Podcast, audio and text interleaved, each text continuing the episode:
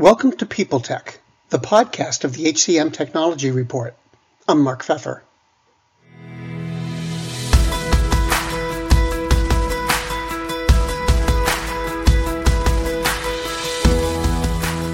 In its seven years, the startup Joonko developed a hiring platform focused on DEI, employed dozens of people, and raised a total of $38 million.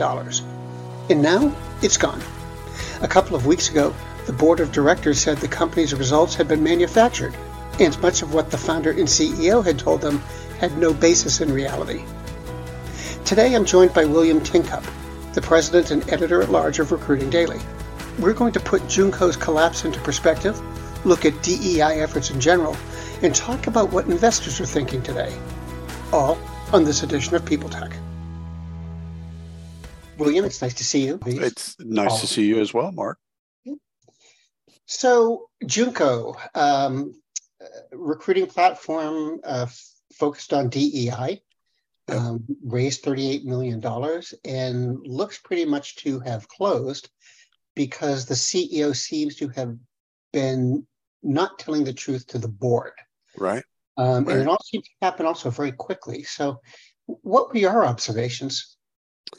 You know, um, a couple things. I'm I'm shocked that this doesn't happen more often you know, because money is so plentiful and uh, and the in, in the place that we that we work in let's say recruiting technology in, in some cases it's so hot that i can see where people get caught up. Not quite the dot com era like you know you go to a coffee meeting someone then says okay we'll put seven million dollars into your company stuff type stuff but pretty close. Like the i can see where people don't do their due diligence as much because they for the fear of missing out. So I'm I'm shocked on on one level. I'm shocked that this that we don't hear about this more often.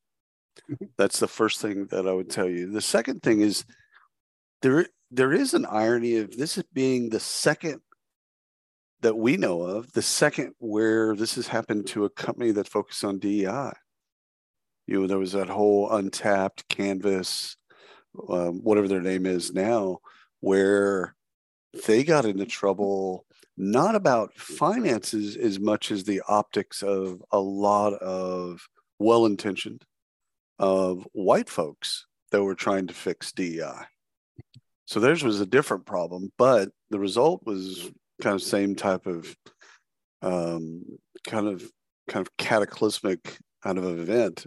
They didn't lose funding and didn't go under per se, but they did take a real, real hit because their momentum at the time was really, really good. And all of a sudden that happened. Then again, that was more of an optics, not a finance thing. With Joonko, uh, I met her. I met the the founder that that's that's talked about. I met her at Unleash. Did a briefing with her. Did a podcast with her. I just thought the world of her. I thought she was really really sweet. She had her baby with her like little a newborn. She had her newborn with her, and uh, in one of those little things that you carry, and just like I thought she was just really trying to fix things. So like I, I could see where people could get like fall in love with a person, fall in love with a solution, and then you know maybe the maybe it wasn't doing all everything it was supposed to. I've I was telling you this last week. I I read a lot of with this one in particular. I won't read the American news as much as the Israeli news to then find out like what's what's really going on because they're based in uh, Tel Aviv, and so uh, it's pretty harsh. I mean the the things that have been levied against them, all the executives have quit, as I understand it. Um, most of the employees have quit, and it's they're turning out the lights.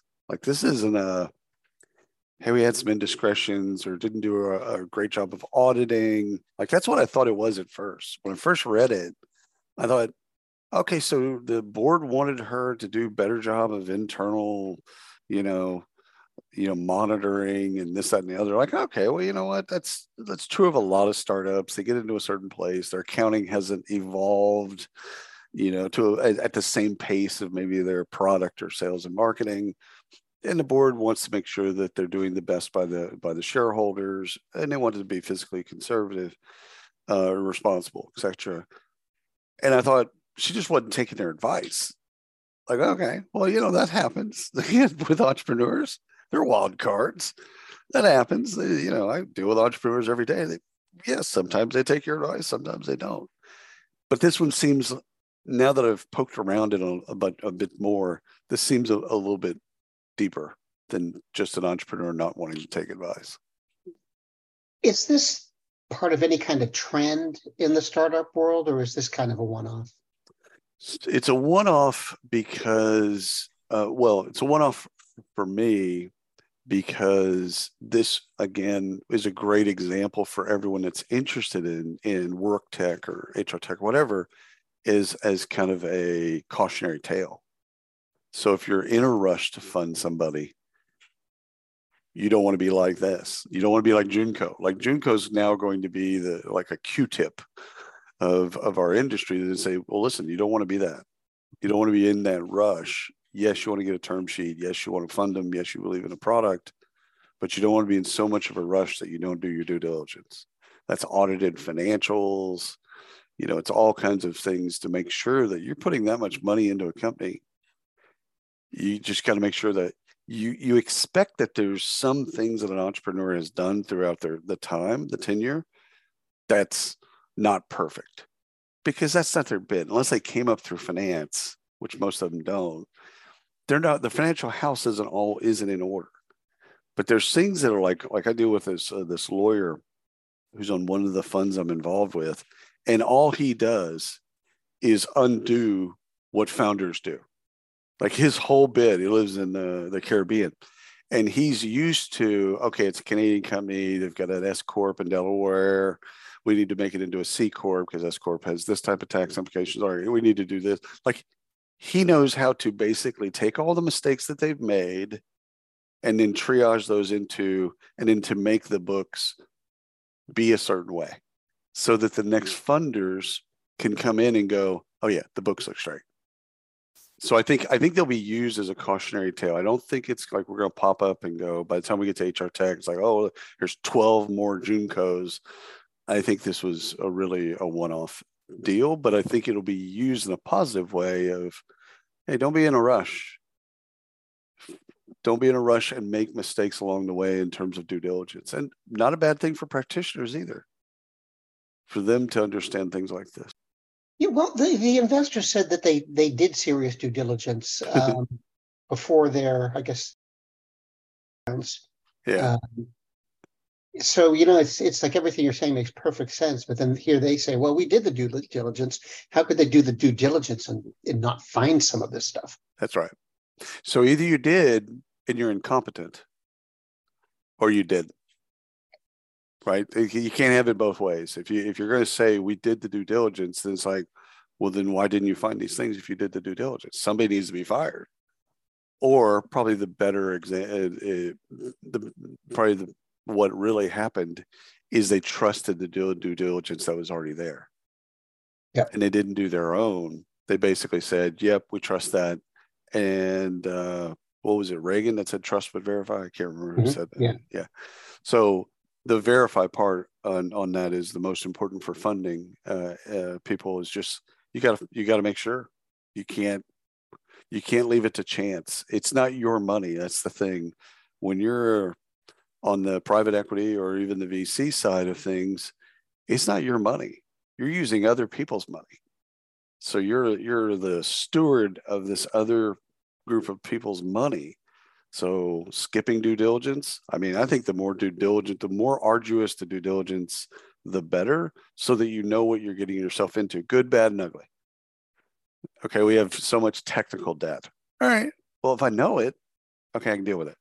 We have these liabilities. We have this line of credit. We have, you know, our employee contracts, our employee agreements aren't all signed and up to date. Our customers are only paying month to month. Like, I can deal with it if I know it if I don't know it, I can't deal with it. And so I think that this hopefully will be a uh, a reminder to all the investor community and the entrepreneur community community to just make sure they have their houses in order. And as an entrepreneur, you shouldn't be you shouldn't be scared about due diligence. You know, due diligence is like taking your car to the mechanic. You know what I'm saying? Like you, you clean your car, you take care, you make sure you got oil and tires and you know air in your tires, all that stuff. But at the end of the day, you take it to the mechanic, and they're gonna plug it into a computer and tell you what's what's going on with your car. Same is true of funding agents. When they fund, they're gonna find things. That's their job. to find those things. And in this, in the case of Joonko, they should have done a better job of finding these things. Greetings from Evergreen Podcasts. We're rolling out a listener survey and we want to hear from you. The information in the survey will help us gather statistics and in turn make our shows more appealing to advertisers.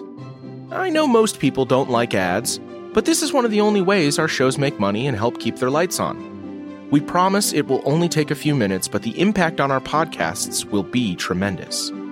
As a token of our appreciation, we'll randomly select one lucky participant each month to win an exclusive merchandise package from Evergreen Podcasts. Head to evergreenpodcast.com slash listener survey to help a show and possibly get some free stuff for doing so. We can't thank you enough for the support. Now back to the show. What did you think of their idea? I mean, what sort of stood out to you as being the thing that set them apart? Well, I don't, I don't, I didn't get to set them apart uh, out of the technology. So um, I used to say Me Too technology. You can't say that anymore, but you know, anyhow, it was a like technology that is not unlike probably 20 others in the marketplace. If we were to go to G2 right now or Trust Radius or whatever and look at the DEI software, there'd be 80 different software links. How different are they? Nothing stuck. Nothing stuck what I liked in both conversation, people can go back and listen to podcasts. I'm not going to take it down just because of what happened to them. Um, what I liked was the entrepreneur. Ironic as it may as it may seem, as it is as we look through the lens of today. Her, I was betting on her. If I were making an investment after due diligence, I'd be investing in her, not the not the product as it was. Do you think there's folks out there who will sort of jump into the space that Joonko's left, or were they really just one of a number of companies doing this? I think I think you know it was you know again a lot of things led up to this. Me Too, Love is Love, Black Lives Matter, George Floyd getting killed right in front of us. DEI was the hottest thing. You know, there's a lot of positions on corporate that were made. There's a lot of budgets being spent, a lot of software being uh, being sold. The difficulty now is there's not as much energy. I don't know if you felt the same thing in some of the conversations you've had. No one's going to say that they're against DEI. That's like saying you're against, you know, handicapped people or you know the elderly or some shit. Like, you know, I, I hate children. You know, most people aren't going to say that no one's going to come out and say, I think DEI is just dumb and why do we spend money on it? I just don't think it's going to get the funding. That's my personal take is that DEI is going to down is on the downward slope of getting funding. And I think you're going to see people getting defunded, meaning people that were had those positions in companies. And I think that the software, so I think that anybody rushing into that market you better have an alternative strategy on how uh, not to just sell into a DEI officer, maybe sell into a, a, a CFO with a technology that shows DEI and how customers respond to it. Like you're going to have to show something different other than it's a good idea. Like everyone will agree, yeah, we should be more diverse because our customers are more diverse. It makes us closer to our customers. Like this, okay, like this is just common sense. Problem is, like you and I would just be plodding along, going, "Yes, this is common sense," and then you look at the Supreme Court's case last week, striking down parts of affirmative action, the parts specifically related to uh, universities and admissions. Okay, if we don't think that that's coming to a, a theater near us and work, we're crazy that's that's already in the state courts. That's already in the appellate courts. That's already going to happen. It's going to happen. They're going to strike it down at work as well. So now those that want to do the right thing are going to find it even more difficult to make a business case to do the right thing. So I don't think there's going to be a, a rush into Joonko's vacancy. If I were creating a business right now, I don't know if I'd target DEI as much as I would target the financial reason for DEI. You know what I'm saying? Like I wouldn't parsing whether or not you have X number of LGBT, X number of African American women, this age, this, that, and the other. I'd throw all that shit out the window. Right. If I were building a company, I would build it based on customer demographics and how can we get more out of customer dem- demographics based on our own demographics. No, that's a B2C play, not a B2B play. And that would be interesting. It's like Gainsight for customers, but going deeper into the relationship of like their psychographic demographic data and then selling that back to the CFO and saying, we're we're too far away from our customers. We can get more out, we could get them to spend more with us if we did these things. Hire competent people, which brings me to a discussion that we should have but hire competent people so that we're more closely aligned with our audience. Right. Back to competence, you we will see an increasing dialogue on hire the most competent person. In the coming weeks, months, years as it leads up to affirmative action being reversed for work, you're going to hear, especially out of the conservative corners, you're going to hear a whole lot about competence. We just need to hire the most competent person. Just need to hire the most competent person. Doesn't, doesn't matter. Need to hire the most competent person. You can just kind of hear the talk tracks. That's going to happen. And they're not wrong, by the way. like that, that argument, while we might not like it on some level, they're not wrong. Mm-hmm. I mean, uh, well, I can't remember the SNL comic, but he's got a bit on on airline pilots, and he's like, you know, DI makes sense up until you talk about airline pilots. Do I want my airline pilots to be the most diverse? Or do I just want them to land the plane and take the plane off and arrive on time? And whether or not they're white and old or whatever, I don't care. That argument, we don't like that argument. That argument, that argument with probably 50% of America holds weight. And they don't see it as racist. They right. see it as why wouldn't you want a competent surgeon? Why wouldn't you want a competent attorney? Why wouldn't you want a competent competent dentist, etc. And they're not wrong. We do. Like I used to use this example to really piss people off. I'm like, yeah, everyone's liberal up to the point where you get jammed up with a felony and your lawyer's wearing flip flops. Then you're not fucking liberal. Yeah. That's the moment you turn. I, I don't want a guy in flip flops. I want the guy Harvard educated I want a ruthless SOB to rip this thing to shreds and get me off. So, with all of that as background, I mean, uh, the the the court rulings that you were talking about, the yep. the politics of it, the societal feelings of it, how are those related to the downward trend of venture funding going into these companies? I can tell you from what I see is the venture funds themselves, too, they're having a hard time raising money. So it's gotten tighter on them because they go around to family offices and other other large funding agents and they get money from them. They're having difficulty proving the ROI of their last fund and proving the ROI of of the investments that they have right now. Their thesis, you know, all all VCs have a thesis in which they're all private equity firms. They come with a thesis, and they're having a hard time proving their thesis to be true because of the uncertainty in the market. I mean, not just COVID, but you know, like three different versions of COVID. COVID where you fired everyone, COVID where you hired everyone, COVID where you fired everyone, COVID where you're like, oh, we're done. Oh my God, things are gonna be great. Oh shit. Now they're not great. Like no one can get their feel for what's actually going on with this economy.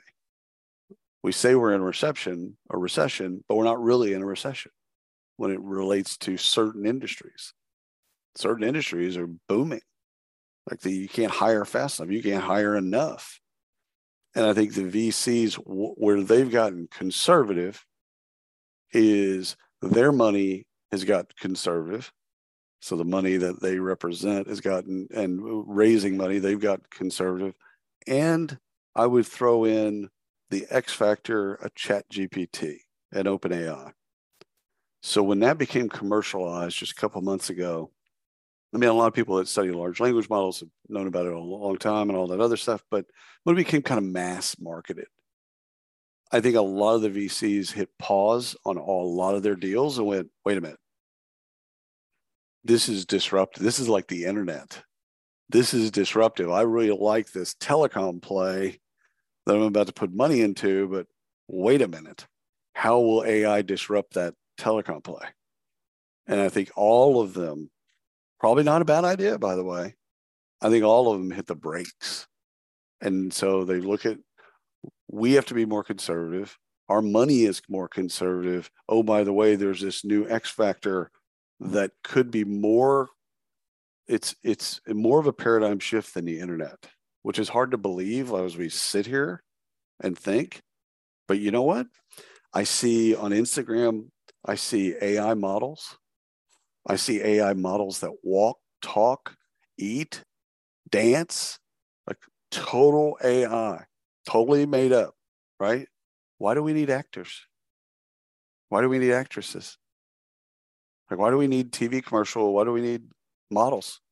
Hmm. Like, so if you can think about it from that perspective, like it can disrupt anything. If we point it that way and it does a good job and it learns, what can it not disrupt? So I think you know, to answer your question, it'd be twofold. The money got conservative, got got scared, which is what what, what happens generally when you have some type of economic, you know, un- instability or whatever. The other thing I think that we have to talk about is is chat ChatGPT and AI in general, and how funding agents are looking at that and saying, "Oh shit, how is this changing our entire portfolio? How is this changing everything that we do? How is this changing the way that we invest? Like they're having a real, true moment of if the world made sense, the world was round, mostly blue, it made sense to people in the VC world prior to AI. With AI, does it make sense? and they're all trying to figure out how to make sense of this new world. And in doing so, they're not in a rush to put money into something.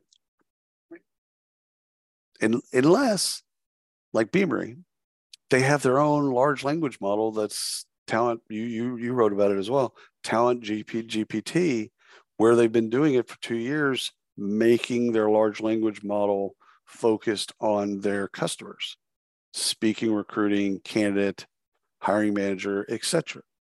Now, that's actually worth funding because they're ahead of the game. They're ahead of anybody that they would compete with because they're two years ahead.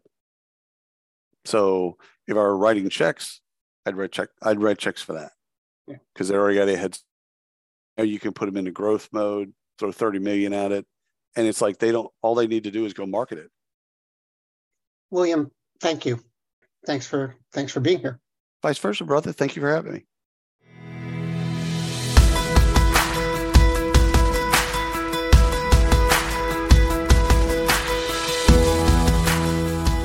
Today I've been talking with William Tincup, the president and editor at large of Recruiting Daily. And this has been People Tech, the podcast of the HCM Technology Report. We're a publication of Recruiting Daily. We're also a part of Evergreen Podcasts, to see all of their programs, visit www.evergreenpodcast.com. And to keep up with HR technology, visit the HCM Technology Report every day. We're the most trusted source of news in the HR tech industry. Find us at www.hcmtechnologyreport.com. I'm Mark Feffer.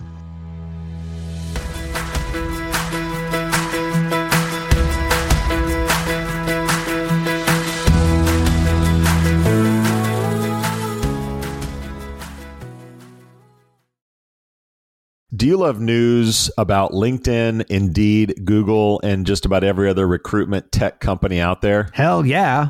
I'm Chad. I'm Cheese. We're the Chad and Cheese Podcast. All the latest recruiting news and insights are on our show. Dripping in snark and attitude. Subscribe today wherever you listen to your podcasts. We, We out. Faith in the news media has been challenged, making it even harder to get stories told. The Friday Reporter podcast was created to help audiences better understand the media by hosting journalists who will answer the questions to which we need answers. Join me every Friday to hear more.